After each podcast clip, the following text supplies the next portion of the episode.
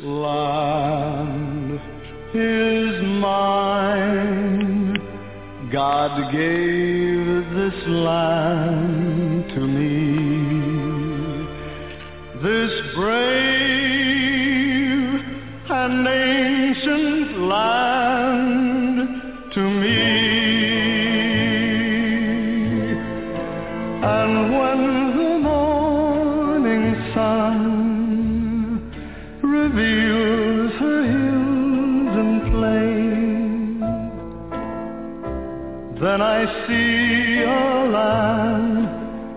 children can run free.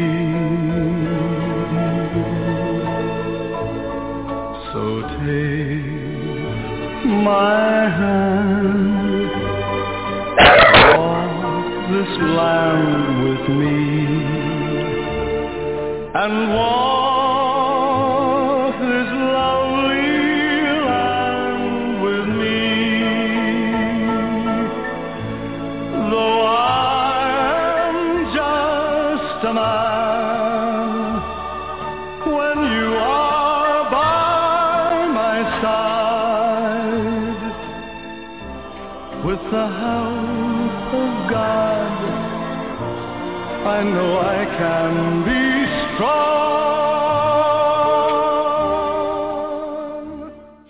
Well, good evening and welcome to Yada Yada. As we typically do, Kirk, we'll start with a few items in the uh, the news. Uh, Sure. small uh, item, but uh, can you imagine how you would feel if, uh, well, let's say that uh, your country decided that it would declare uh, war on Russia, which is what we have essentially done. Right? Sending Mhm. billions of dollars of weapons to go kill Russians. We're just using the Ukrainians as our proxy. And because of that, the uh, Chinese would say, you know, that's uh, that violates our morality, and therefore, since uh, we have large investments in the state of California, we're going to confiscate your house, Kirk. you may not have had anything whatsoever to do with uh, uh, with the decision to uh, um, go to war. Maybe totally against it. Doesn't matter. We're going to take your house because, well, we think we should do that. So what does the United States do? We're going and confiscating the yachts of wealthy Russians. Not because they had anything to do with the decision to go to war, just because Mhm. we like the term oligarch. Now, now, I don't think there's one American in probably a hundred thousand that knows what the term oligarch is, or that an oligarchy was the only stable form of democracy in world history. You know, if you really understand what an oligarchy uh, is, an oligarchy is when only those who have a vested interest in the society can make decisions regarding Yeah. the uh, society, and they make all the decisions. So that in a true oligarchic democracy, the people who make things, grow things, sell things, Produce. uh, have right. things, uh, they decide if the country is going to go to war, if they're going to risk their fortune and their land and their sons to go fight uh, an enemy. They decide how much is going to be spent and for what and on whom. And so it's not like this modern incarnation of a democracy where people can go to the ballot box and vote themselves money that is literally confiscated, stolen from others, such that Mhm. ultimately a democracy dies because the those who are parasites suck too much life out of those who are productive. Might sound harsh, but that's the reality. And in oligarchy, that does not happen. You can't decide how much you can steal from somebody else. You can only decide how much of what you have you're willing to give to the government for the purposes of the government's business. That is an oligarchy. Uh, the United States, as it began, was an oligarchy. Yeah. Uh, and have property, almost right? all stable governments are. You, you, if you aren't vested in the system, you don't get to vote in the system. Anyway, that's. Mhm. Uh, I just think it's grotesquely immoral that we would go confiscate and gleefully confiscate the uh, the yachts of uh, of those that um, we are labeling oligarchs. There was an item in the news uh, today that was talking about how at uh, the World Economic Forum uh, that the consequence of the lockdowns uh, and the deprivation of livelihood that occurred worldwide as liberal government leaders uh, deprive people of their rights have caused um, well, supply lines to be upended, economies to be trashed, currencies to become worthless. And we're only beginning to see the uh, the horrors of all of this. We're going to have world famine, uh, and we're going to have uh, revolutions. It's going to be the worst time in human history, and it's derived from largely the mismanagement of the uh, of the COVID uh, um, pandemic. Uh, guys like Fauci, who were sanctimonious and stood up there and said the science dictates that we force people to stay at home, that we force people to uh, uh, to give up their personal freedom and and only essential workers can go to work. This is an ignoramus as it relates to economics, mental health, uh, human nature, and so by following his advice, we ended up crippling our nation and the world. And hmm this wasn't a surprise. I'm not Monday morning quarterbacking this. This is exactly what I said at the very beginning of the epidemic, that we're going to do vastly more harm, vastly more harm than good. And now the World Economic Forum, after all of the devastation of that, and then doubled down, uh, um, Biden uh, decides that he's going to instigate a war in the Ukraine so that uh, he can play uh, warrior president uh, and give billions of dollars of weapons to the Ukraine to kill Russians, that the sanctions that were placed on on Russia have grossly exacerbated what was already a, a death spiral in the world's economies. But the World Economic Forum says, ah, that very mess we made, now you should trust us to solve it for you. I, uh, I don't think so. hmm Do you know that with all of these sanctions, you know what the strongest currency in the world is? The the currency that has uh, uh, increased in value uh, 40% uh, against the dollar since January, No, I don't. the Russian ruble. I thought that's what you were going to say. I just well. Would would not that Back be was it the, back uh, the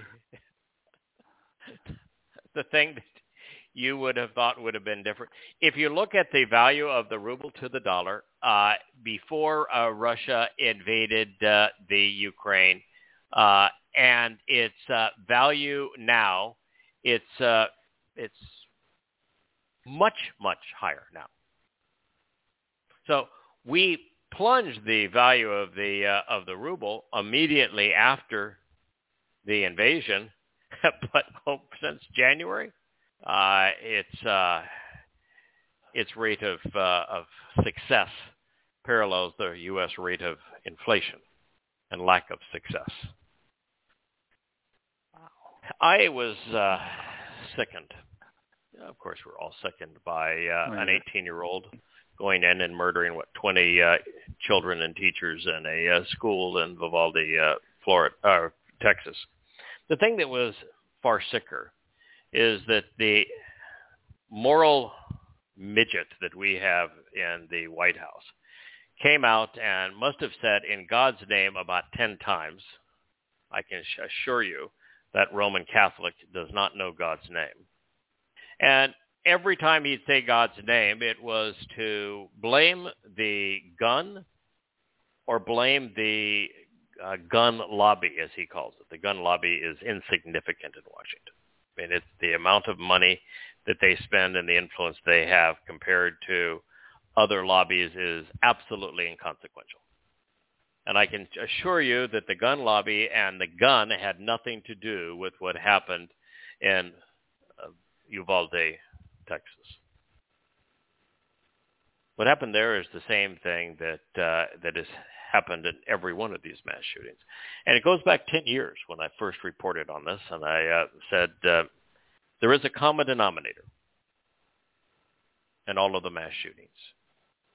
It's not just that the perpetrator was uh, insane, uh, mentally deranged. But in virtually all cases, they were using psychiatric drugs. And this is harder and harder for us to to establish now because the HIPAA rules and the uh, disclosure rules are such that it's very difficult to know any one individual that is using mind-altering drugs. But you know what the percentage is of the nation? 40 million Americans are taking psychiatric drugs for one mm-hmm. form of mental disorder or another. That does not include the tens of millions of Americans that are taking uh, painkillers of one sort or another. That is not counting the tens of millions of Americans that Americans that are on illegal uh, drugs like uh, heroin and fentanyl and cocaine. That does not include the tens of millions of Americans that are hooked on alcohol and are abusing alcohol and are drugged out of their mind mm-hmm. with alcohol. Just on mind-altering psychiatric drugs, 40 million Americans. Was that one in eight? That's staggering. Since it's not being taken by three-year-olds of uh, of adult uh, Americans, and it's not being uh, t- taken significantly no. by uh, seasoned citizens of, uh, like of yeah of teens and early 20s and 30s. What what do you think the number is? not one in eight. I bet uh, it's you know one in well like one four. in four. Yeah. Yeah. And if you add in those other drugs, what do you think it is? Uh, one More and than two. one and two? Yeah. And we're drugged out of our mind. That's why the prophecy in Yeshaya 17 and 18 uses intoxication to describe America. But beyond the psychiatric drugs, I don't want to limit it there. We as a nation, America, I, I would say the West, has created this problem, and we don't want to address what caused it. We've so liberalized our schools with political correctness, with progressive thought, that there's no longer any accountability, no sense of responsibility, no right, no wrong. Evidence and reason no longer matter. And if you can't think, if you're not rational, if there is no right and wrong, if the things that are the most perverted are the things that are most accepted, then you as a society are going to have this become commonplace. And there is nothing that will stop it. Because we aren't smart enough anymore to remove the negative influence of liberal education. But that's our problem. We've dumbed down generations where they can no longer think. And of course, we have the seven hours a day that the average person in the world spends uh, online uh, playing computer, either in social media, tending to be somebody else, or as a voyeur looking at somebody else's life, or playing a first-person shooter game where you get to reboot when you're uh, killed or you killed somebody else, or the goal of the game is to kill someone. we're really in serious trouble. Mm-hmm. And the world is disintegrating very rapidly, and I can assure you that none of the politicians and, virtually no one in the media has a clue as to what the problem is or how we go about solving it. I don't you know, but we're at the uh, the cusp of having another epidemic. While COVID now is uh, ripping through the world again, and you don't hear anybody talking about it because they don't want to admit that everything they did in the name of science turned out to be counterproductive. That we ruined our economy, we ruined our supply lanes, that we lines, we put the world on the precipice of uh, of world hunger, and famine. We accomplished nothing, uh, but made lives worse. And so as COVID rises, nobody even wants the vaccine because the vaccine had too short a life. Uh, the vaccine has no value on the newest strains. Uh, the mortality rate turned out to be exactly as I said it was going to be, one in a thousand. It, they're tossing away billions of vaccines. Um, there's no more mask mandates. You know, it's they don't want to talk about it, but it is exceedingly pervasive. There's not even any reason to do testing anymore. But there is a new virus. You know what the one is? This is sick. Monkeypox. You know how we get monkeypox?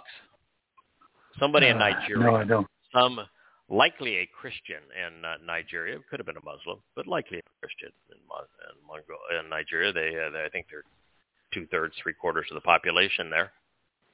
It's having sex with a monkey. Oh. Yep. God. That's how it uh, goes uh, across the uh, genetic line. So, uh, welcome to bestiality and the uh, world of uh, of Christianity and Black Lives Matter. But right now, monkeypox is is racing across the world. Germany alone is trying to order 40,000 vaccine doses as a precaution against monkeypox. It's a horrible disease, by the way.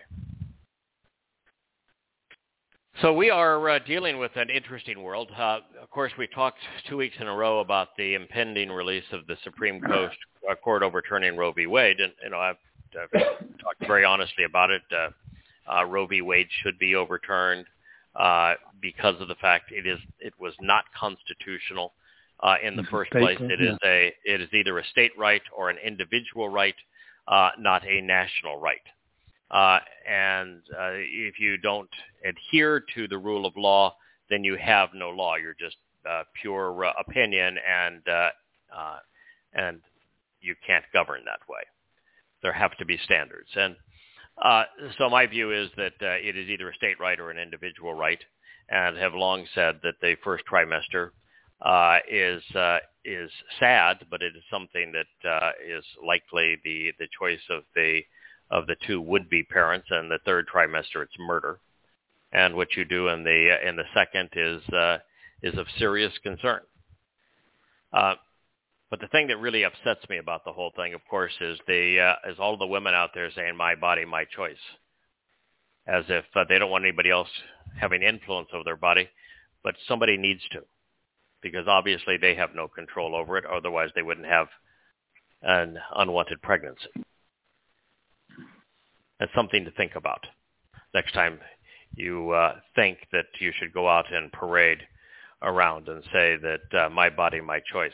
Why couldn't you be responsible for your body in the first place? Uh, there is an issue of all of this that uh, no one wants to talk about. But the rate of abortion each year among uh, Caucasian women is six per thousand. Six per thousand Caucasian women each year have an abortion. 24 per thousand African American women have an abortion. An African American woman is four times more likely to have an abortion each year. Again, we talk about percentages, and if it were 10% more likely, you'd say uh, it's probably an irrelevant number.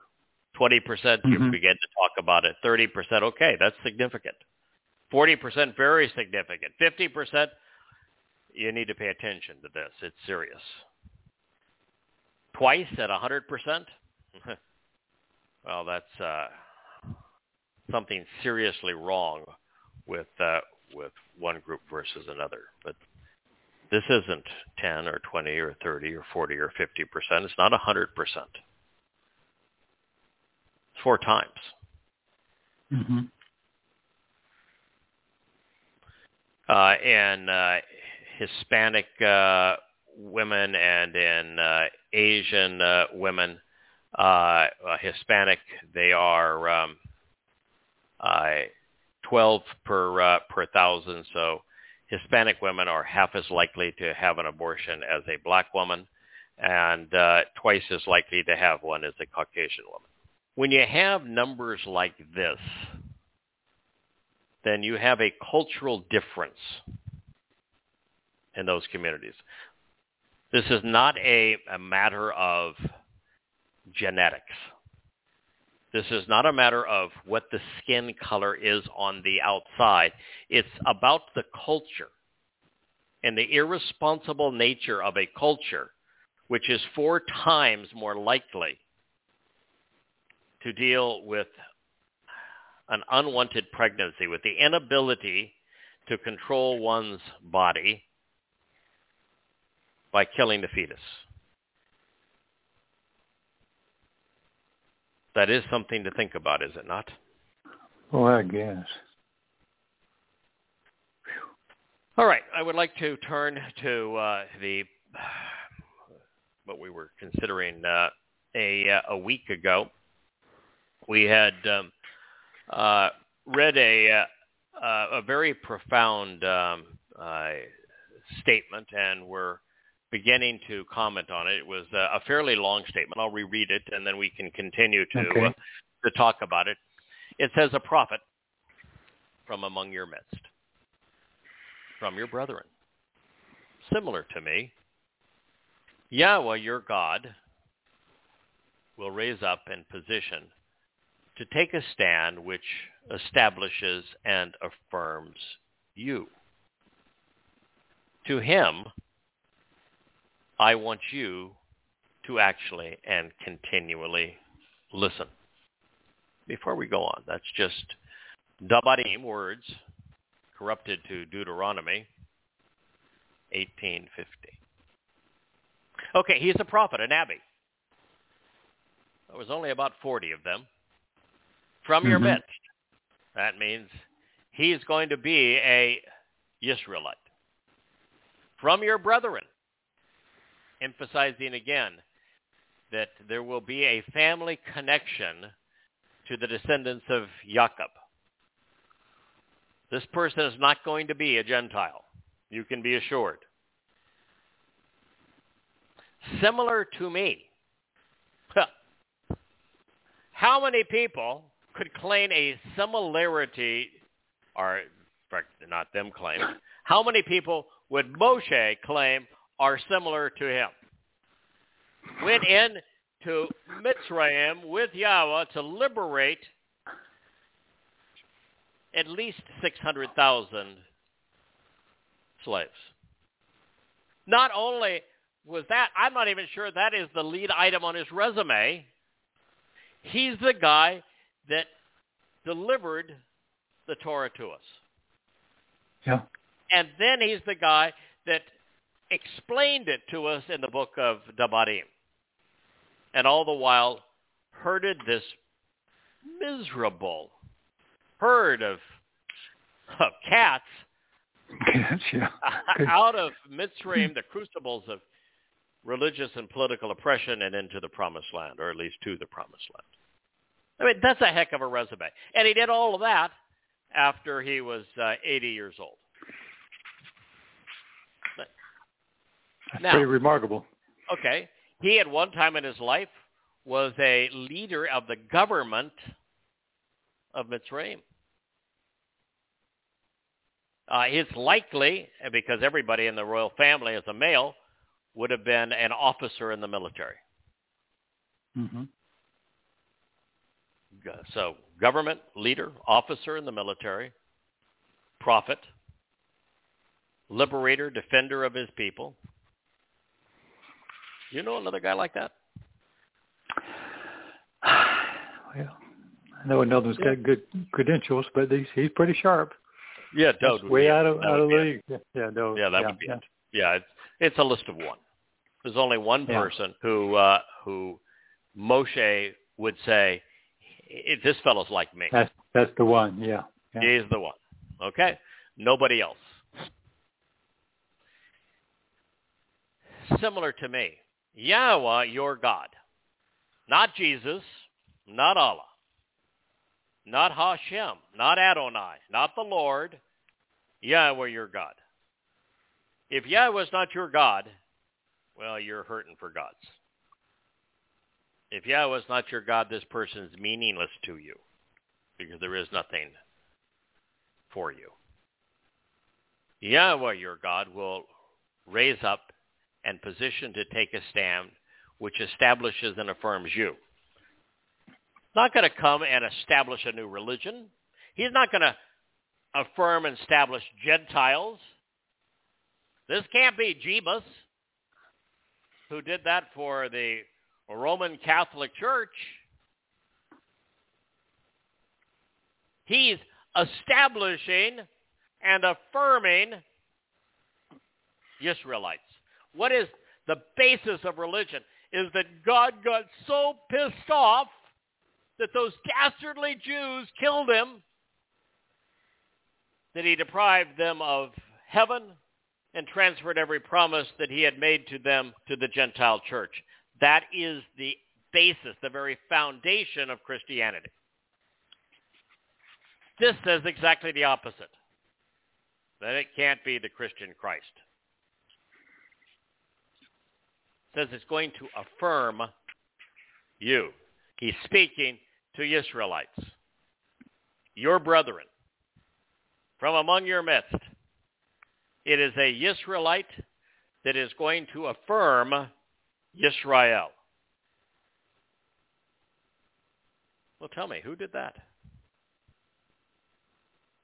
Who's the guy that unified Israel? That brought them into Jerusalem as their capital? Who's the one that defended them from every enemy?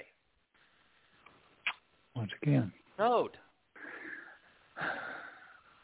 Jebus didn't do that. Stode. That's the one he's talking about here. Of course, the Muslims will claim that this is speaking of Muhammad. Are you crazy? What part of this speaks to Muhammad?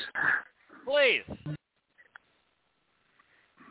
He will raise up and take a position, a stand which establishes and affirms you. Kub, la, ata. He will validate and confirm, elevating the status to encourage and restore you. Well, Dowd took over. Things were pretty bad. I mean, Saul got his head literally handed to him, Mm-hmm. as did his son. Israel was in dire straits. And when he returns, Israel will be all but destroyed. But not afterwards. To him, I want you to actually and continually listen. Well, can Wow. you please tell me the list of people that are Israelites, that are prophets, that are among your brethren, that have been raised up by God to take a stand which establishes and affirms Yisrael to whom we can actually and continually listen. Oh, ye, who was the most prolific writer amongst all Israelites?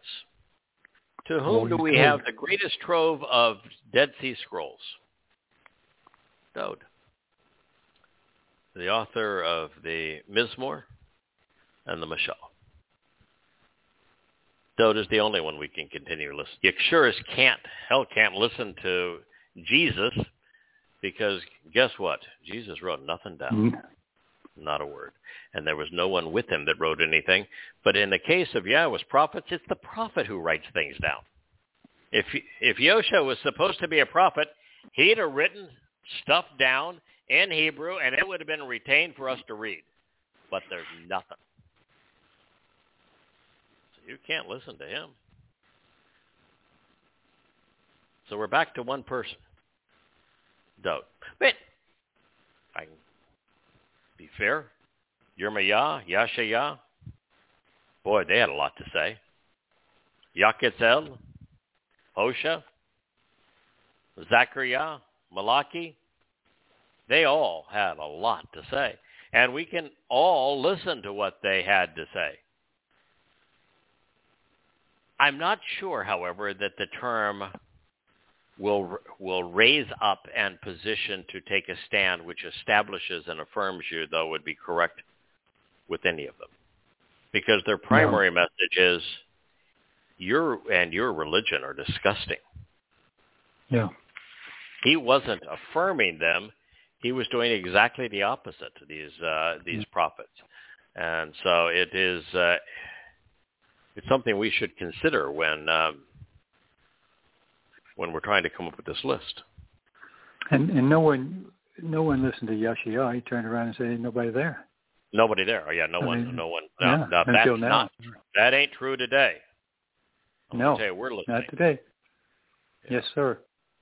This is consistent with everything which you requested of Yahweh, your God in Choreb during the day of the assembly when you said, Never again let me hear the voice of Yahweh, my God, nor let me witness this intense fire anymore, lest I die. Dabarym 1816. Wow. Okay. So I get it. It, it. At first I'd say, how could you be so stupid? You got the creator, the God of the universe, and he's talking directly to you. The beautiful, warming, glowing, enlightening fire on the top of that mountain. And you hear this rich tenor of God's voice, and he's speaking lovingly and caringly to you. And your response is, uh-oh, don't want any of that. Get him away from me. And the reason that you can't say that uh, they were wrong, certainly not my approach, I'm going to tell you, but you can't claim that they're wrong because God said they were right. God says, you're right. I'm, I'm, I won't do it again. What does that mean? This tells you what that means that God has mm-hmm. chosen right then and forevermore to communicate through communicate. an mm-hmm. individual, one of us. God says, you're right. I'm not going to speak to you directly with my big booming voice and the fire because it intimidates you. And that's not my goal. I want to embrace you, not intimidate you. And so I'm going to speak to you through one of you. This is a message given by the one Yahweh chose to speak for him at this time. And it's about the one that Yahweh chose to speak for him in the midst of the entire human experience. 3,000 years after we were exiled from the Garden of Eden and 3,000 years before we were allowed back in. One person then, one person again, one person in our immediate future. That is God's way. When God spoke, uh, now this is a much low, a lesser role. this prophecy is not about uh, the last witness. It's not about the choder. It's not about the uh, the knacker, but it is in a way, indirectly. God wants to get the attention of his people before he returns. He wants there to be a day of reconciliations, plural. And right now, amongst Jews, particularly Jews in Israel, there'd be somewhere between slim and none. And so God picked an individual to communicate with his people because that's what he said he was going to do. He is never going to talk to them directly again. I think that will change upon his return, but even on his return, he's not the King of Kings. Is. Even upon his return, the one who is counseling the people is not Yahweh, it's Dowd.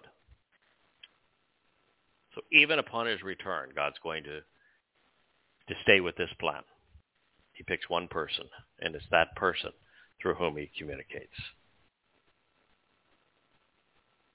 And now there is a final witness, a bashar, a herald, a malak, a messenger, a nacker, an informed and observant, responsive foreigner, a choder, a sucker from the original rootstock.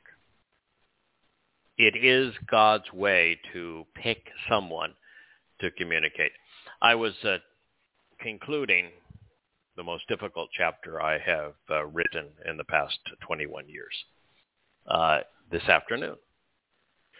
And I decided that uh, because for the last week that I've been working on it, I, my wife continues to ask me, "Can you read something of the new chapter to you?" And I kept on saying, "No, I'm I'm really I'm struggling with it. I'm, I'm not in a position to do that." And uh, and she's very nice. She gives me the space. And uh, and this morning I said, I, "I've I've completed the chapter. I want to read to you the uh, the last uh, five or six pages because there's an ending that uh, was uh, very surprising. And I began to read, and I explained to her, "This is this is what the text says," and then began to explain the text. And she says, "You know, that's why you're doing this." He says, "You know, I spend every day reading the Torah. I love the Torah. I love the prophets. Uh, I, I understand them, and I also know the insides. Is when God's criticizing my people, I know exactly what we do that is irritating. This is my life. Said, but I never would have seen the things that you pointed out unless you had shared them. And that's why it's you, not me or anyone else. And that is how God works. You may not like it. You might want a different solution. You might want to pick somebody else. But I'm just telling yeah. you that that is that is Good God's choice, and uh, and it's how he through experience has found that it must be. So it's consistent with everything which you requested. He's still speaking to Israel of Yahweh, your God, in Choreb. That's where the Torah was revealed. During the day of the assembly, when you said, Never again, I do not want to hear the voice nor see the great light, the fire of Yahweh my God, lest I die. Therefore Yahweh said to me, That's actually better. They have appropriately conveyed their preference.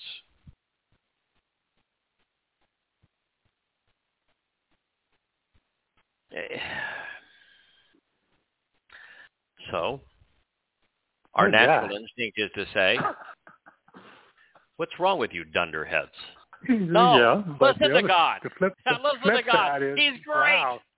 He's one. Yeah. But no, God says no. Yeah, they're right. They're right. And I'm going to forevermore, well, at least for the the six thousand years of the human experiment, I'm going to pick an individual. Sometimes I'll pick two. There's two witnesses in the last days. Uh, you know, that uh, there was an overlap between uh, Yeshaya, Hosea, uh, Yirmiah, a little period there where there was an overlap of uh, prophets. Uh, Dowd and Nathan were both prophets, although we don't know a lot about Nathan other than than uh, the uh, majestic uh, conveyance of of Second Samuel seven. But for the most part, there was one. And God says, I understand. Th- their preference is actually better. So, I will raise up and establish a prophet for them. From among their brothers, similar to you. This is God speaking now. now. God speaking to us through his prophets so we can read what he said in first person. We can articulate it. It's the best of all worlds. I can choose to spend my time studying these words, as can you.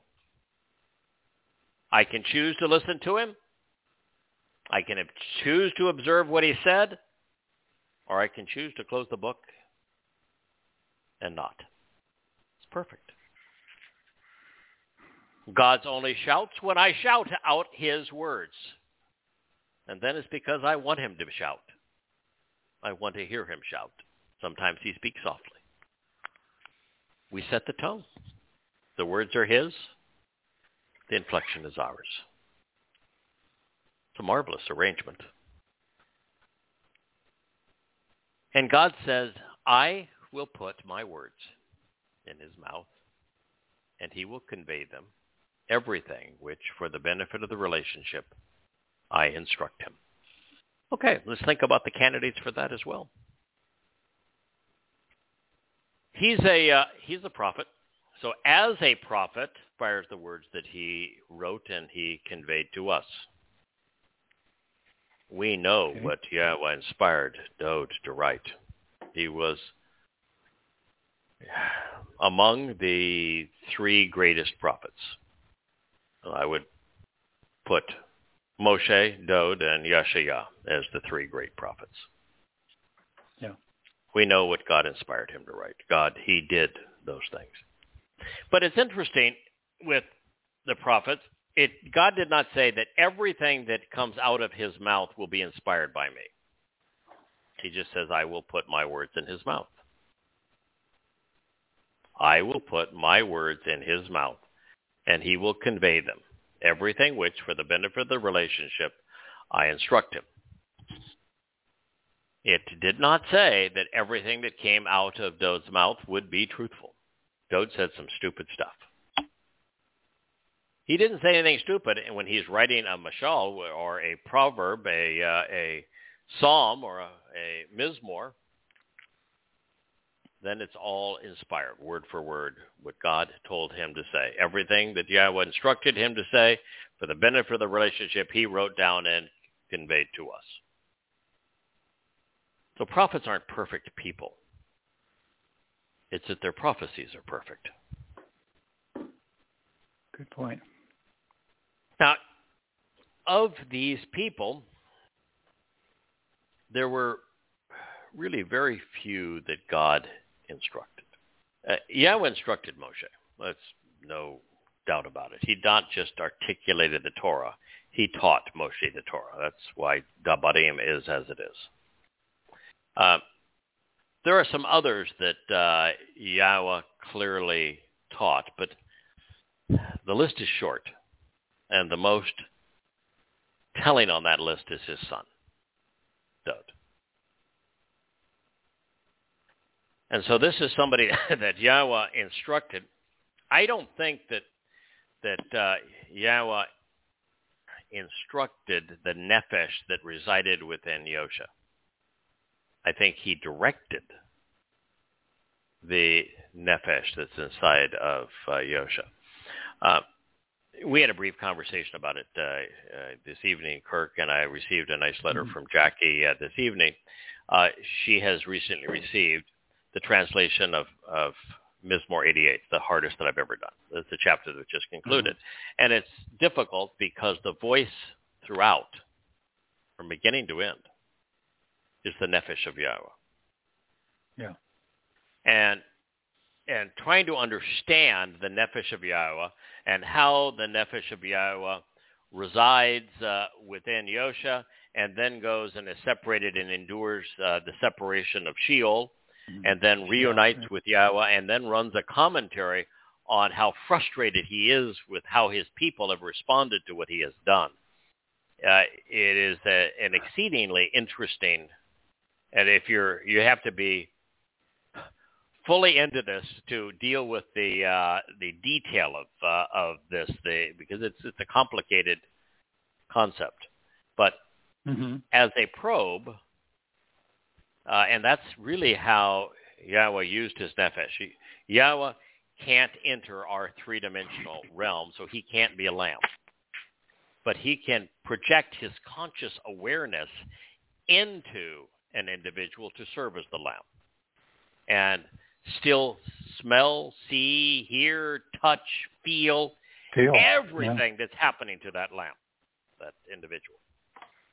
And likewise, he can do the same thing in Sheol. He can't go to the place of separation, but he can send, dispatch a probe there that is a, a living, conscious projection of himself, which can send back all of the data so that he knows exactly what's happening and how torturous it is. And so Yahweh is not teaching that probe, but directing No. the probe. And the communication mm-hmm. is primarily from the probe back to Yahweh. And so this, I, I am instructing him of what to say can't be of Yosha in whom that probe resided Get it? Yeah. because Yeah, yeah. uh, this is not uh, written that way. The Mizmor 88 is. This is not. And it shall come to be that as an individual who will not listen to my words, which he shall declare in my name, I myself will seek it of him and hold him accountable for it, requiring it of him. Devarim 18, 19. Moshe, that could be said about Moshe, clearly. That, uh, you know, God, God can say, I put my words in his mouth. Yahweh said he was going to do it. He did it.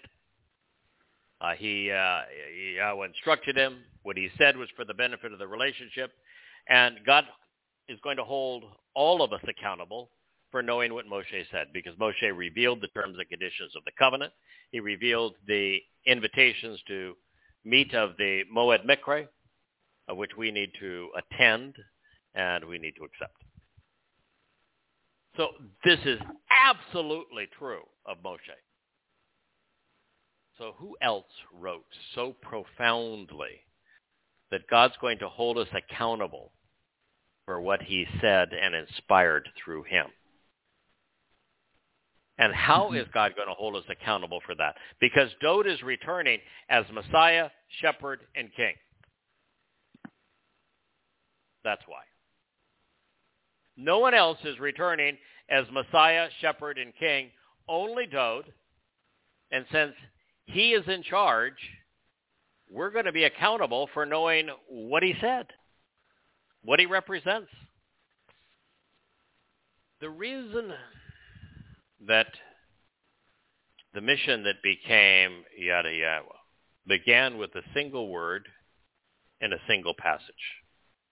Second Samuel, seventh chapter, eleventh verse, beginning with Asher, which is a relational term which uh, tells us that there's a proper path to walk to receive the benefits of the relationship and get the most joy out of life.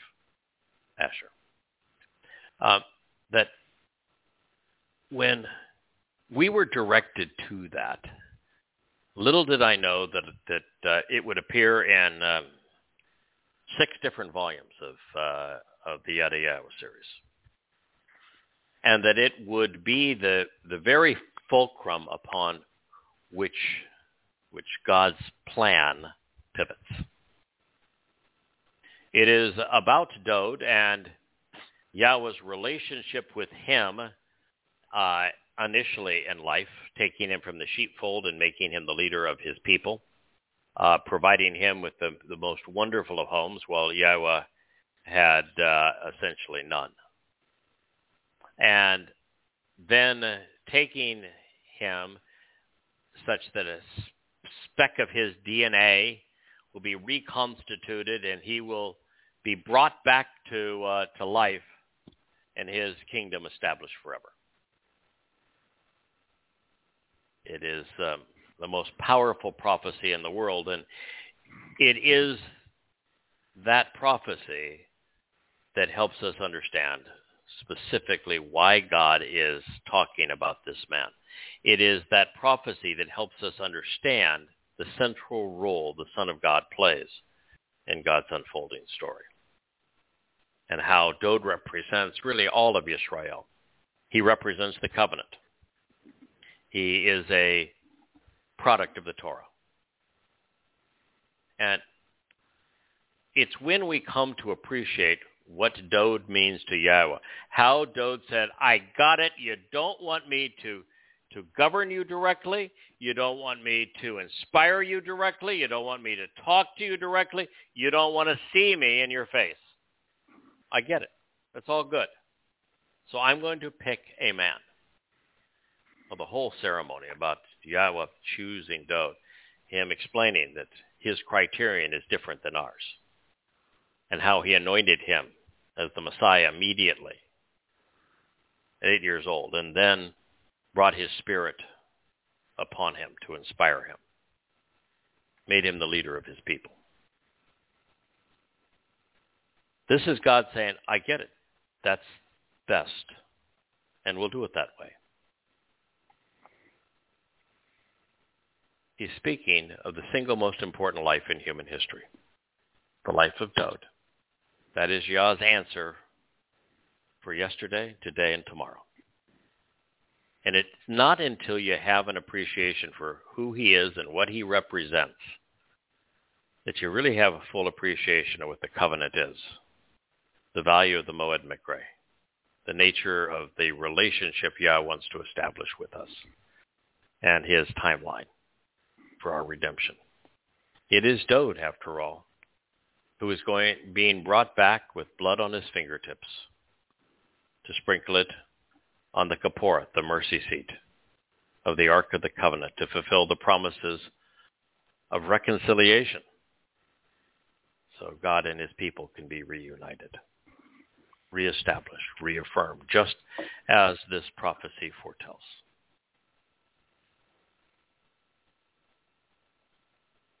It is a magnificent slice of our history foretold in these words. We were well through the commentary on this when uh, our program ended, and I want to pick up with, here we are now. It's uh, the program is two-thirds over, and true to form, Kirk, we're going to pick up with where we actually left off last week. it was I, uh, I, I stand I like uh, rightly accused, but uh, Iowa uh, and my team of uh, of wonderful editors um, had me take this word out, but it was a chapter that I wrote for uh, volume seven. Uh, a number of translations were it seemed to say to me that God was repetitive. And I find him repetitive. But since repetitive is kind of a has a pejorative tone to it and somebody is repetitive, I said, you know, you don't need to be repetitive. You've told me that story already. Well, God really that is good teaching. It is, but that's the best way to teach. I didn't look Yeah. at it as a as a pejorative because I'm repetitive. Uh, we've just repeated that prophecy because I think it is that important for us to know. And the Yeah. more times we hear it, the more different ways we speak about it, the more likely it is that all of us are going to benefit from it, understand it, Sure. retain it, be able to teach it and share it. So repetition, I think, is a really good thing. I thought that what God was saying, I'm repetitive, isn't that good? But, but the, the editors didn't, didn't, didn't think so. That um, uh, I have a, and, and they're right, by the way, I have a tendency to be so comfortable with Yahweh that I will say things uh, that strike Scares most people as, did you really say that about God? What? What? Well, yes, yes, uh, that's a good thing. He he he, uh, he he strikes me as exceedingly approachable and friendly, and so long as we get his name right and and render his words accurately and don't uh, uh, change him into some kind of a pagan god, he's really pretty accommodating. Pretty, pretty. Yeah. So, uh, Kirk, whether it was Adam or Noah, Abraham or Jacob, Samuel or Dowd, Yahweh's been consistent. With very rare exceptions, Mhm. he has chosen one or two individuals with whom to engage and through whom to communicate to Israel. And he seldom, if ever, works alone. Yahweh does not want to intimidate us. He doesn't want to have anyone worship him. He is a complete advocate of free will, and he wants nothing more than to develop a familial relationship. We approach Yahweh, our God, through evidence and reason, by choice, not because he is so visible and so intense that he can't be denied. Point taken. This is the reason we were created. This is the explanation for the covenant. Now, this predicted individual, he would be a Israelite. He would be a prophet, of which there were 40. Each left an indelible written history to explain the past and predict the future. Each prophet is irrefutably and undeniably um, inspired by God, such that everything they wrote remains accurate. Of these men, and Nabi is masculine, there were uh, female uh, prophetesses, but this one is a Nabi. Uh, it's a masculine term. Only one rises to the level of Dowd. Upon his return, Yahweh will be arriving with his chosen Masiach, Malak, Ra'ah, and Ben. Masiach is Messiah. Malak is king. Ra'ah is shepherd. Ben is son. It is to the list, to the lyrics of his psalms and the prose of his proverbs that God wants us to listen. And the fact is, God Mhm. listens to Dowd. There are not a lot of people that God say, I listen to him. He could sing for me all day long. He quotes him. Yep. Of the four Zeroa, this cannot be Moshe because he is predicting another. It cannot be Yahusha since he wrote nothing for us to read. And therefore we cannot listen to him. And it cannot be Yada because he is a messenger and not a prophet. And as for Yashaya, Yirmiah, Zechariah et al., there were many, not one. Yahweh revealing himself through individuals like Dowd rather than to large gatherings of illiterate people throughout time is actually a much better approach. It is the best way for everyone, no matter when or where they were born, to know Yahweh, to read his Torah, to attend his Mikra, and participate in his Bereth. Like I've been doing it now for 21 years. Many of you listening have done it for over a decade. It's a marvelous experience. We can do it Mhm. collectively. We can do it individually. In this manner, we are all given direct access to God. We have no filter. We can listen to God speak to us directly. First person. And are able to study the revelations his prophets provided whenever time permits.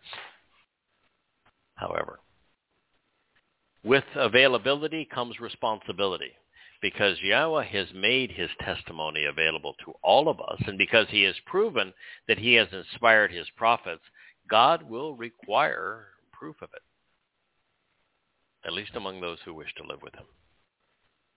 Without knowing what Yahweh revealed, we cannot be right about him. And unless we are correct, there is no life beyond the one we are living. By saying that the Nabi will uh, come from your midst and from your brethren, we are assured that he is a Israelite, a descendant of Jacob. And because Moshe said, you're not my, in this discussion regarding the Loi, and that's how this prophecy began. Devarim 18 begins with a thorough discussion about the Loi, Mm-hmm. the uh, prophet would be from another tribe. And after announcing that he will be a Nabi by indicating that he would be similar to me, Moshe was revealing that he would be supremely intelligent. Now, let's make no mistake about it. Moshe was brilliant. Moshe was also a great writer and orator. I know that it says that he had a thick tongue and and um, probably was not the uh, the most crisp presenter of words, which is exactly as Yahweh wanted it. He picked someone whose diction was not ideal to introduce his name to the world to disprove that this notion that uh, we don't know how to say God's name correctly or precisely, so we should not irritate him by saying it imprecisely. Well, that's pretty much destroyed by the realization Mm, that God choice, picked yeah. Moshe, who claimed to have a, a speech issue, convey his name to us. But Moshe, make no mistake, was supremely intelligent. He was a great writer. Dabarym is spectacular oratory. He was a wonderful leader, a spectacular liberator, someone who was chosen and equipped by Yahweh to shepherd his flock. Apart from Moshe, there's only one other such man, Note David. He alone rose up to stand up for God's people, establishing and encouraging Israel. And through his words, the people rise up and are restored. Moreover, what he has done, he will do again. Now, we'd be wise to listen to Yosha ben Nun, to Samuel, to Yeshaya, to Yermiah, to Hosha, to Yaketzel, as we are to Dowd. But they are not actually comparable. Dowd did not speak of Yosha ben Nun, of Yashaya, Yermiah, Hosha, Yaketzel, but they all spoke of him. Dowd's life and lyrics go well beyond providing a prophetic narrative regarding the future of Israel because he is Israel. He is, as I have mentioned, the living embodiment of the covenant. He is the Son of God. He is the shepherd we are afforded the opportunity to follow into the promised land. And he is our king once we are there. Dowd is our guide. He is our mentor. He is our counselor, our brother, our Messiah, our shepherd, and our king. His words are more prolific than any other. But more than this, Dowd is Yahweh's answer to the people's problems. Their preference to listen to a man speak of God rather than directly from God. As the man Yosha chose and anointed to inspire and enlighten his people, Dowd is Yahweh's retort to Yisrael's response. And from God's perspective, it would be better, more appropriate to address the wayward nation through him. I think we can say with a significant degree of confidence that of all the people who have ever lived, Yahweh is most like Dowd. Now I understand, Yahweh is far more magnificent than was Dowd. But of all the men who ever lived, if you were looking for a personality, a character, an attitude, an aptitude that was the most similar to God among men and women, Dowd. Yahweh brought Dowd out of obscurity. He raised him above all Yisrael. He established him as the Mashiach, Ra'ah, Ben, and Melech, as well as his Nabi. God placed his words in his mouth, evidence of which we find throughout the Mizmor and Mashal, as he sang them to us. God's Son followed his Father's footsteps, doing as Yahweh instructed.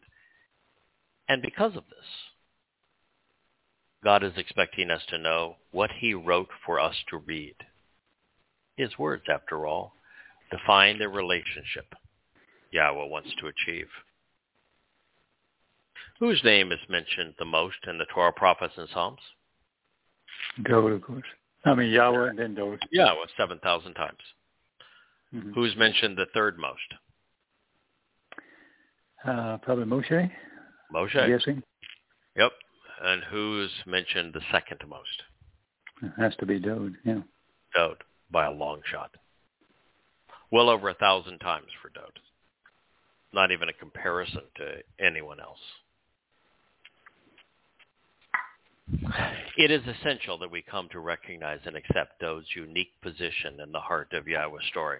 You know, when I was asked the other day, we took an outing on the uh, on the boat, appropriately named Kara, with my uh, uh, Labrador, appropriately named uh, Asher, my wife, appropriately named uh, Leah. I, you can see I have bought into. we call uh, you Yada.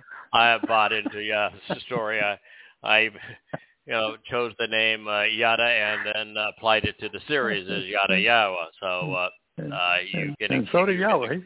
yeah, you can accuse me of being biased. I uh, I certainly am. But uh, uh, while we were talking, um, one of the guests said, "So has over these this course of the 20 years you've written all these books. Now you're going back and re-editing them.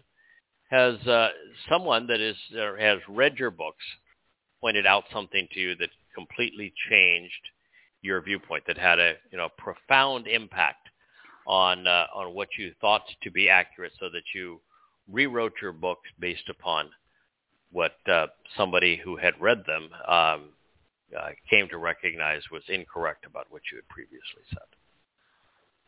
And well, the fact checkers uh, that uh, that scour uh, each chapter that I write will say, "Oh, what you wrote there is not true." It, it's always in a detail, you know, and you're just okay. I uh, somebody asked that this is the, the the first mention of such and such was actually the most infamous uh, mention. There was a, a a mention previous that I had written in and that I wrote out. It's just not substantial enough to include, but details. But the answer to that question is no. Not in 21 years. And what we went on to say is that, that his follow-up question was, um, well, you're rewriting all these books. Why? And I said, one reason. Really, one reason. The recognition of who Dowd is and God's plan. Because it changes everything. Now you know Mhm. who the Son of God is. Now you know who the Messiah is. Now you know who's returning. Now you know what's important to read and what's not. And now you know why Shaul is the plague of death and the Dowd is the source of life. Yeah. When you when you come to appreciate Dowd's role, it changes the perspective that you look at these words.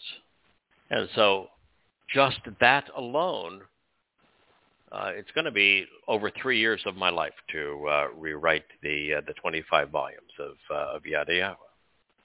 It's been a pleasure to do it. I've learned so much. I'm delighted that it, the occasion has occurred, but genuinely it was prompted by the recognition of Dowd. Because once you recognize who Dowd is, God's chosen people are waiting for their own to return. Yeah. They didn't fail to recognize the Messiah. The Messiah is Dowd. God didn't turn on them because they uh, they killed him. The one who was killed was the Passover lamb. He came to be killed. Jews have made a terrible mistake. They have denied the Passover lamb. That's the um, the conclusion of, uh, of the 88th Mizmor that is so telling. The greatest mistake in the history of God's people is the failure to recognize what Yahweh did for them on Pesach and Matzah in year 4000 Yah. Their vehement denial of it.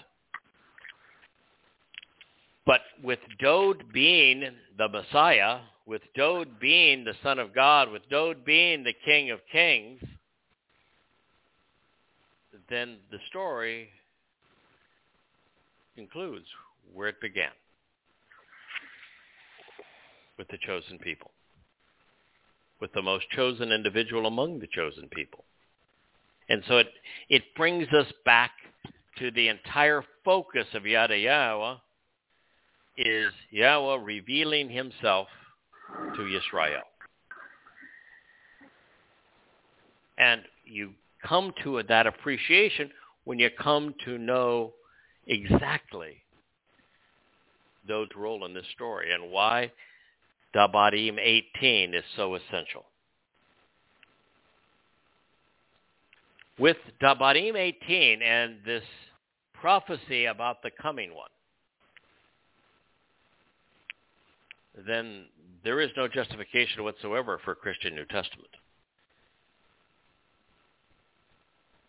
Yosha is nothing more, nothing less than the Passover lamb. The story is about Dowd. It is essential, really, that we come to appreciate his position in the heart of Yahweh's story. He arose 3,000 years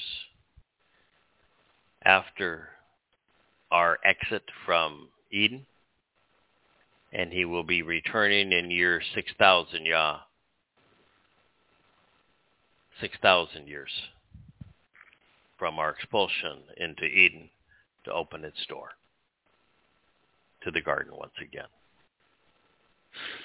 He has always been our shepherd. Those who do not recognize him as such will not be recognized or accepted by Yahweh. You reject a man's son, and you have slapped him in the face. And that's the moral of this story. It's why Yada Yahowah leads through observations to coming home where Dowd's, Mashal, and Mizmor are king. Now what follows may sound harsh, but these words are words the world needs to hear. They're directed principally at the likes of Paul, Akiba, and Muhammad, giving us the means to identify and disregard false prophets.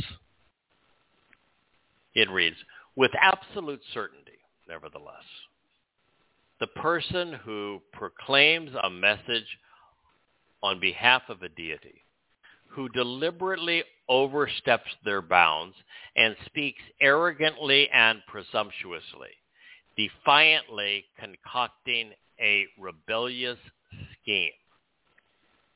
For the express purpose of conveying words under my reputation and designation, which I have not expressly appointed, taught, authorized, or directed him to convey or who speaks in the name of other and additional gods, then that prophet is actually deadly. Dabarym 18:20. Among the most profoundly important statements ever inspired by God. He has given you the means to know what he inspired and what he has not. This statement tells you that the Quran is rubbish and must be thrown away. It tells you the Christian New Testament is counterproductive and deadly and must be discarded. It tells you that the book of Enoch is trash. Well, I know such men, as do you. Paul was the worst of them, followed by Akiba, Muhammad, and Maimonides. But the list of men who have claimed God's authority for their edicts and actions is long, and it includes the leaders of Greece and Rome, the kings of Assyria and Babylon, Roman Catholic popes, Jewish rabbis, and the royal despots who ruled over Europe, China, Asia, South and Central America, and the Middle East. Those who have read Mein Kampf recognize that even Hitler could be included among the infamous. Shaul Paul, the orator, author, and inspiration behind the Christian New Testament, was the most egregious and obvious offender. He was also the most defiant and deadly, especially in his assault against Jews. The self-proclaimed apostle was arrogant by his own admission. He seethed in rage against God's chosen people, writing horrible things about them, which would haunt them for two millennia.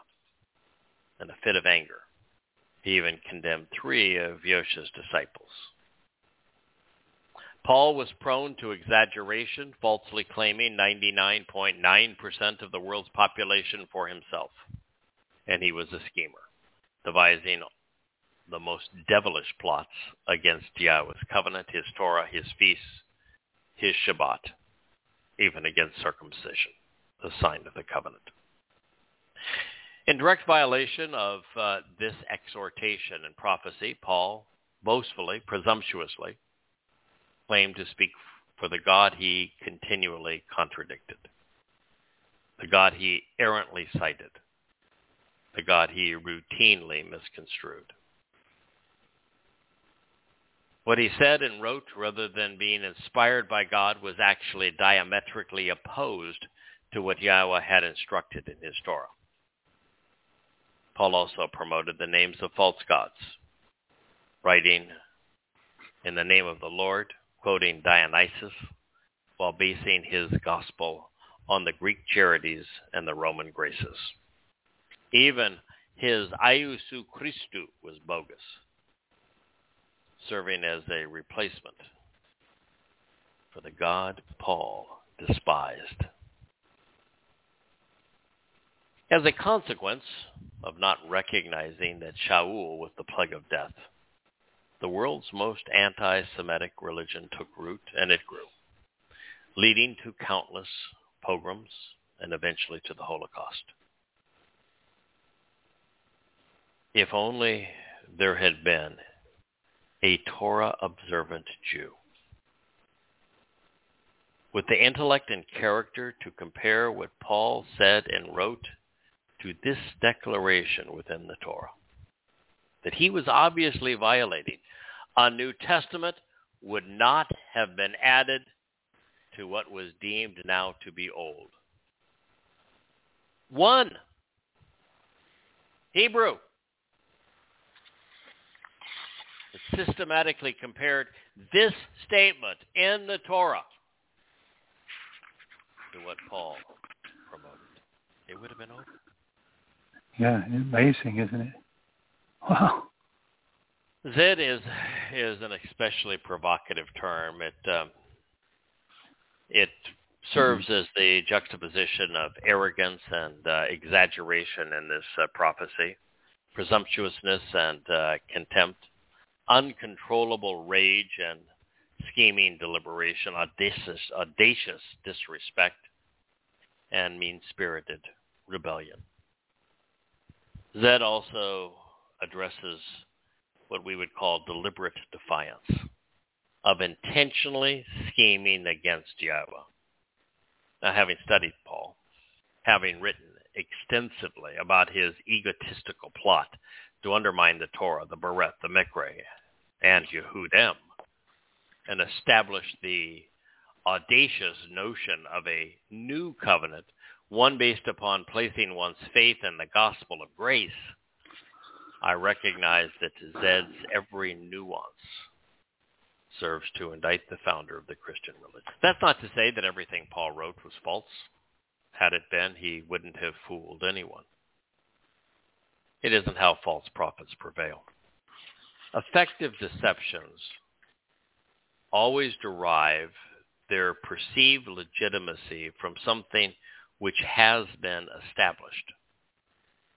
For example, Muhammad is called a prophet because only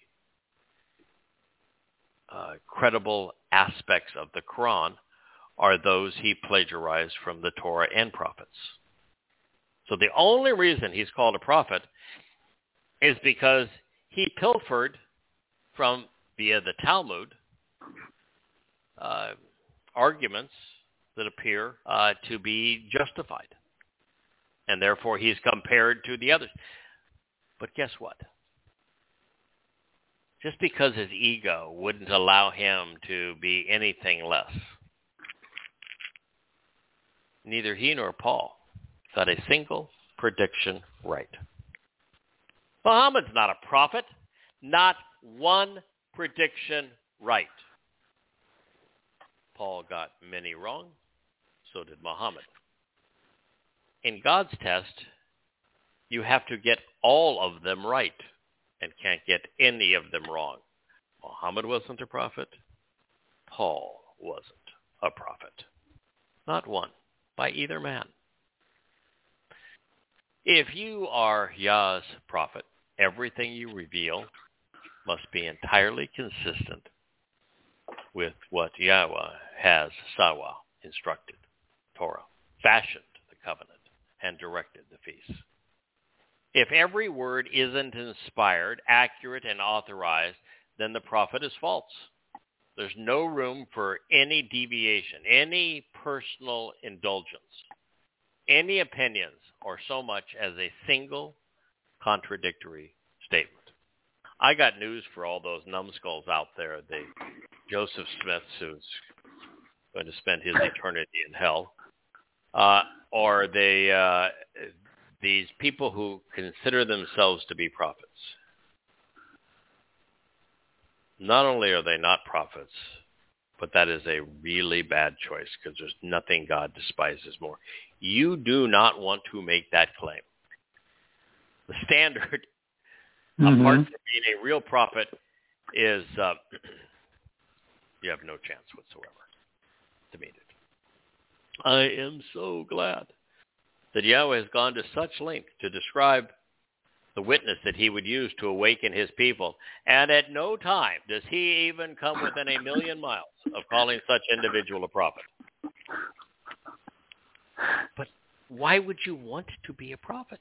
You don't need you know how, prophet. Have you know, it? There, there's enough prophetic insights that have been revealed to fill a thousand lifetimes at this point, the volume of uh, of Yada Yah set uh, just spine to spine is over three feet, and I'm going to tell you that the entire review of everything that Yahweh said in the Torah, prophets, and Psalms is uh, only about uh, two inches, and yet we have 30 feet, and we've we've just barely scratched the surface. And the reason okay. for that is it's the insights that you derive from these words and the explanation of the words and all the depth and richness of the meaning of these words and how they apply to our lives that is so essential for us to know. And hmm. that is so much more fun, so much more productive at this time than having another prophet. Why in the world would we have another prophet? God's told us the beginning, the middle, and the end even repeated himself. Right. I'm sorry, I'm sorry, exactly. editors. He God's told us the story every which way possible. I know when he's coming back, so do you. You know exactly yeah. the the minute and the hour of the day and year that he is returning and why and with whom. And you know all the stuff that's going to go wrong between now and then. And you know how to be there with him when he returns as one of his children. We know all of this. God told us all this. The world doesn't need another prophet. Needs to listen to the prophets God's already provided. I need to read this. Yes. yes. I'm not suggesting that this is the only answer.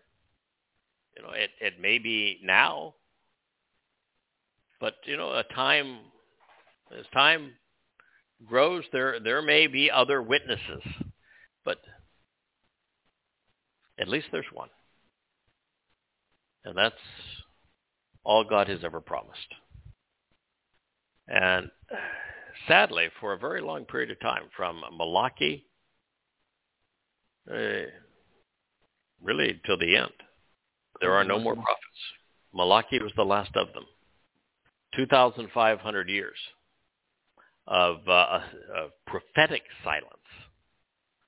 I think Yahweh was speaking very loudly, very clearly, very powerfully, very urgently to his people. But it's through the prophets of old that the message is uh, finally resonating. So God is abundantly clear about uh, who is and who is not a prophet. He communicates uh, with people. He's uh, he is exceedingly disciplined to explain when they're deployed, where they're deployed, why they're being deployed, and to whom they're speaking. And in this regard, there isn't a single rabbinical affirmation anywhere to be found in the Torah throughout the prophets. Not once does God say, I'm going to inspire a, a gaggle of rabbis, and they're going to go write a Talmud and a Mishnah and a Zohar, and they're going to create this really nifty religion called Judaism, which I'm going to inspire, uh, inspire and support. The thing that is so essential to the identity of Jews, Judaism, God never speaks of in a positive way. Condemns it a lot. Isn't that amazing? You got all these rabbis that are claiming to speak for God, and God never said a word about them other than to condemn them. Said nothing about their hmm. festivals. Said nothing about their books. Condemn them. And yet he speaks vociferously of the the goy that he would pick to awaken his people. I would be uh, circumspect if I were you, if you are a religious Jew, to that realization. Well, his role as the Pesach El, the Passover lamb, is well attested. Yosha was not acknowledged by name anywhere within Yahweh's testimony because his purpose was to fulfill prophecy, not to proclaim it. Also, Dowd's name is proclaimed by the prophets more times than any other because in addition to being the most prolific prophet, he is returning with Yahweh's Messiah and King.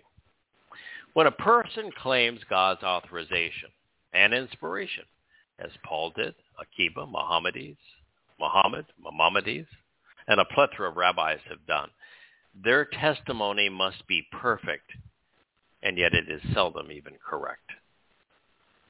There can be no latitude, no compromise, no accommodation, no justification.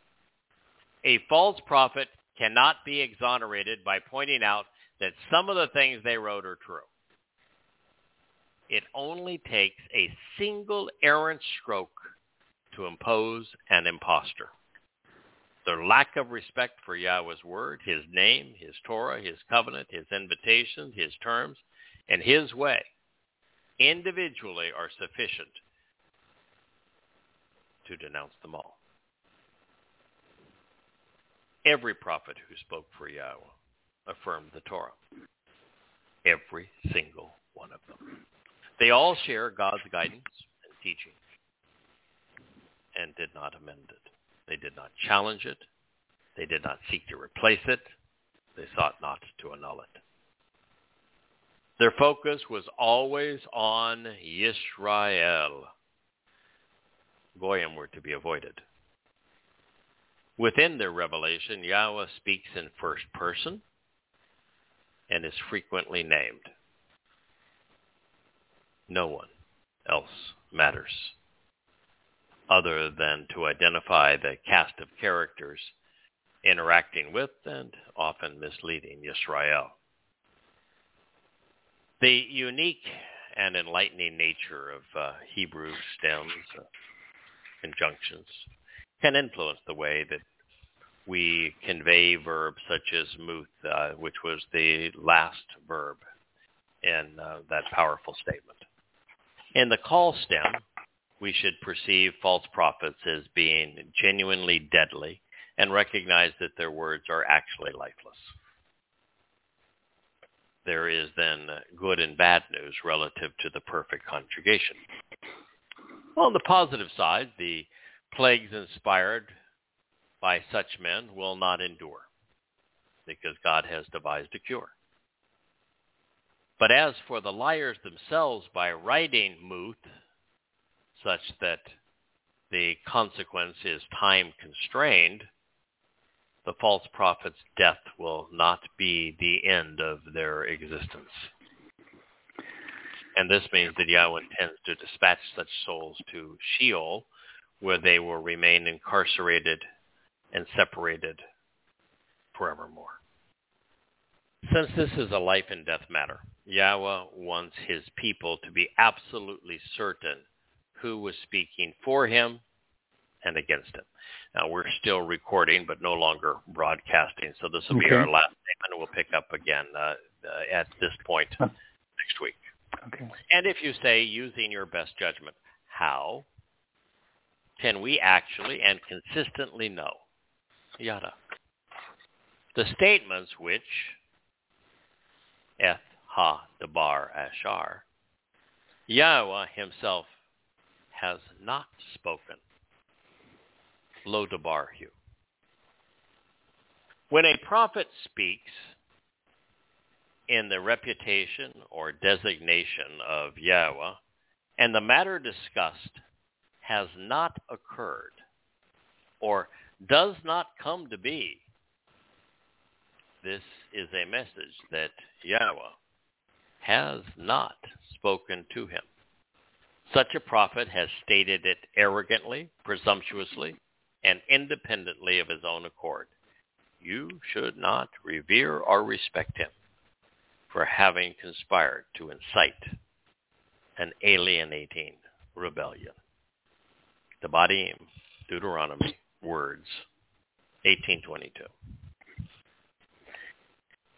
The fellow that created the most popular religion amongst Gentiles in world history. Mm-hmm. The fellow that wrote the book that these uh, faithful consider to be scripture. Um, wrote 14 of the letters and, and is the inspiration between Matthew, Mark, Luke, yeah. and the book of Acts in addition to those 14 letters. Mm-hmm. Paul offered one prophecy. In all of that space, he offered one prophecy. It was about um, what uh, he calls the rapture.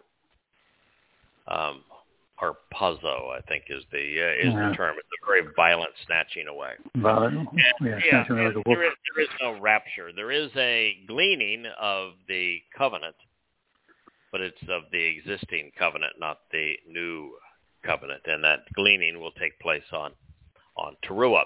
Paul was uh, writing at it, a big shot that he was, and somebody asked him when it's going to occur, and of course he couldn't say, I don't have a clue, uh, because his ego wouldn't allow that. So he, uh, you know, he waxed poetic, and he said, you know, uh, uh, when this occurs, the uh, the dead are going to rise first, and then we who are alive will uh, follow them in a blink of an eye. Good luck with that one. Didn't happen, did it? In fact, hmm. it wouldn't happen for almost 2,000 years. Just missed it by a smidgen. Sorry. I mean, it's deadly. Yeah. You know, this other, you know, the Christian malarkey will say, you know, he, he was chosen by Jesus to speak for him. Oh, yeah, then why did he ever never once quote him accurately? And all of those 14 letters, plus uh, everything else he did, he only quoted Yosha once, and even then he got it wrong. It, it was to uh, he misquoted Yosha to uh, to create the false impression that there were two covenants. That was it. He, its letters are filled with "but I, Paul, say." Yeah, never, says, but I say. But. Yosha said nothing. When he quotes Yahweh, he never mentions him by name, and 100% of the time he misquotes him. Pulls the statement out of context, and 100% mm-hmm. percent of the time, God's actual message is the antithesis of the point Paul's making. So I can assure you, he didn't speak for God. He did not speak for Jesus, much less Yosha. And he's a false prophet. And yet, he is the author of the most popular religion in human history. And not just the most popular religion, but the most anti-Semitic. The religion that's done more harm to God's people than any other. That's all because the people who should have known better, the people who were told better, pretended to be Torah observant and really didn't give a rat's patootie about the Torah because if they did, they would have killed that religion right at the outset, such that by citing Dabarym 18, Christianity would have been stillborn. And there's a consequence. Uh, Yeah. Ignorance isn't bliss. It's deadly. And the hell that Jews have endured these past 2,000 years is because the religion of Judaism was conceived at the time and for the purpose of denying the Passover lamb. And because of that, Jews have brought this hell upon themselves. Well, I want to thank you all for uh, for uh, listening. Um, I want to uh, thank uh, our wonderful team of that have done uh, so much for us over these years and editing and publishing these these books and and of course the the uh, enormous uh, social uh, outreach at uh, at this point and to the uh, social media that's being projected and promoted to draw attention to these uh, these works, to the website at Yada Ya now that is so um, effective at communicating what we are learning as we're learning it. Um, I go very often uh, to you know the community page on the Yada Yada website. If you uh, if you go from the uh, the home on the website and you uh, click community, the uh, the second first thing that comes up is what Dee is doing for us in in social media, and I strongly encourage everyone to go there and support her work there. It's how the world is communicating. It's the new town square, and it's essential that Yahweh's message be there. And Dee is doing that uh, for us. She's working a lot with Leah and has got uh, Jackie's support. But if you go to uh, David, who is the uh, who has created these the Yada Yah website, and you click on the books of Yada Yahowah, uh, that is uh, a companion site that David has created. When you click on there, on the far right side, there's some lines and a finger, and it says the translation index. I use it every day. And I wrote these books, and I'm using it every day. Because you can go there, and you would say, all right, um, how many times and where have uh, I written about such and such or translated this uh, this particular passage? And it's all there. And it is uh, such a, a marvelous tool the way that it uh, it's integrated. So really appreciative of it. Um, and uh, Kirk, thank you. Um, My for all that pleasure. you do for uh, contributing to uh, this program, and um, And I want to thank you all who are uh, are listening. And for uh, Yahweh's chosen people, Israelites, Yehudim, God loves you in spite of yourselves. Um, Christians are wrong. You didn't kill God. The Romans tried to kill the Passover lamb, um, put the Passover lamb through great misery, but they did not kill God. The Spirit of God left before the lamb drew its last breath. But it would be in your interest to recognize that Yosha was the Passover lamb. He was not the Son of God. He was not the Messiah, not a prophet. He was the Passover lamb. And he achieved that status by God inserting his nephesh, soul, his projected consciousness into him. And that matzah was fulfilled the following day when Yahweh's consciousness, his nephesh, was sent to Sheol to redeem us, to ransom us. It is behooving for you to recognize that your Messiah has a name. His name is Dowd. It's David that he is returning with Yahweh, that Maimonides' calendar is way off and uh, stupidly conceived. Uh, we are just 11 years from Yahweh's return. He is going to return on the day of reconciliations. He wants to reconcile his relationship with Israel and Yahudah. There are currently 20 books. Within a week to two weeks' time, there'll be 21 on the bookshelf of Yadayah. All total, there'll be at least 25. They were all written for you. This is a labor of love because God loves his people and is trying to call you home. Listen to him. He loves you. He is exceedingly generous, compassionate. He's liberating. He's enlightening. He's uplifting. He's empowering. He's enriching. He's everything you would want a father and God to be, and nothing like what the religious have to say of him. The most anti-Semitic influence in the world today is actually rabbinic Judaism. It's not Muslims. They're a force that can be reckoned with. It's not Christians although they have done great harm. Not progressives, even though they are the most dim-witted of all people today. No, the most anti-Semitic force in the world is Rabbinic Judaism.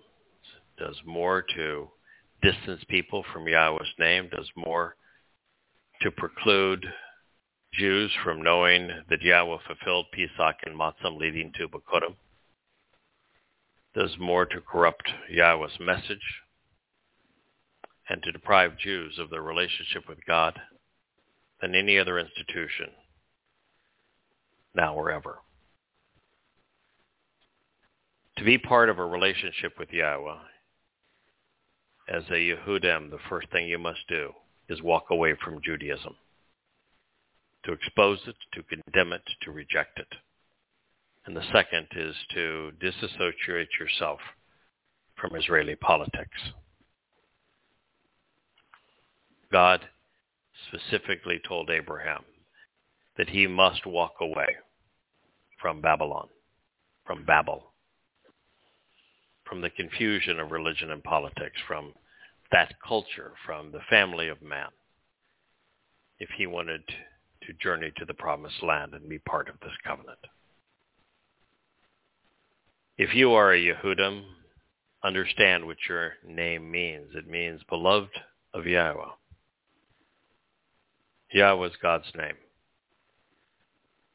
You must come to know it, acknowledge it, understand it, and use it.